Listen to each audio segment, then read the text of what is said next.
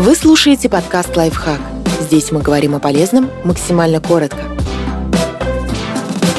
Вредно ли ездить на велосипеде? Мнение спортивного врача. Кандидат медицинских наук, сертифицированный врач Международного олимпийского комитета, автор блога о спорте Ирина Зеленкова утверждает, что езда на велосипеде считается одним из наиболее здоровых видов спорта, но у нее есть и негативные стороны. Вот самые распространенные из них возможность получения черепно-мозговой травмы. Это одна из самых распространенных травм велосипедистов. Поэтому передвижение в шлеме – золотое правило вне зависимости от уровня подготовки.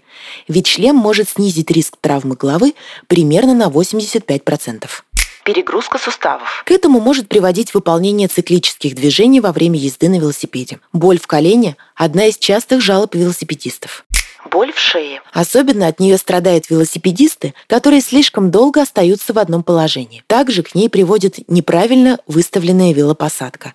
Например, слишком низкое или высокое расположение руля или сидения снижение плотности костной ткани. Усилия при давлении на педали не оказывают достаточной нагрузки на кости, которая необходима для повышения плотности костной ткани. А снижение плотности, в свою очередь, приводит к повышению их хрупкости и возникновению остеопороза или остеопении. В основном такие изменения происходят у профессиональных велосипедистов или у тех, кто не дополняет велотренировку другими видами активности, например, силовыми или беговыми тренировками. Однако, несмотря на все вышеперечисленные моменты, велоспорт остается одним из самых популярных видов активности на свежем воздухе, который позволяет укрепить сердечно-сосудистую и дыхательную системы, повысить выносливость и предотвратить развитие хронических заболеваний.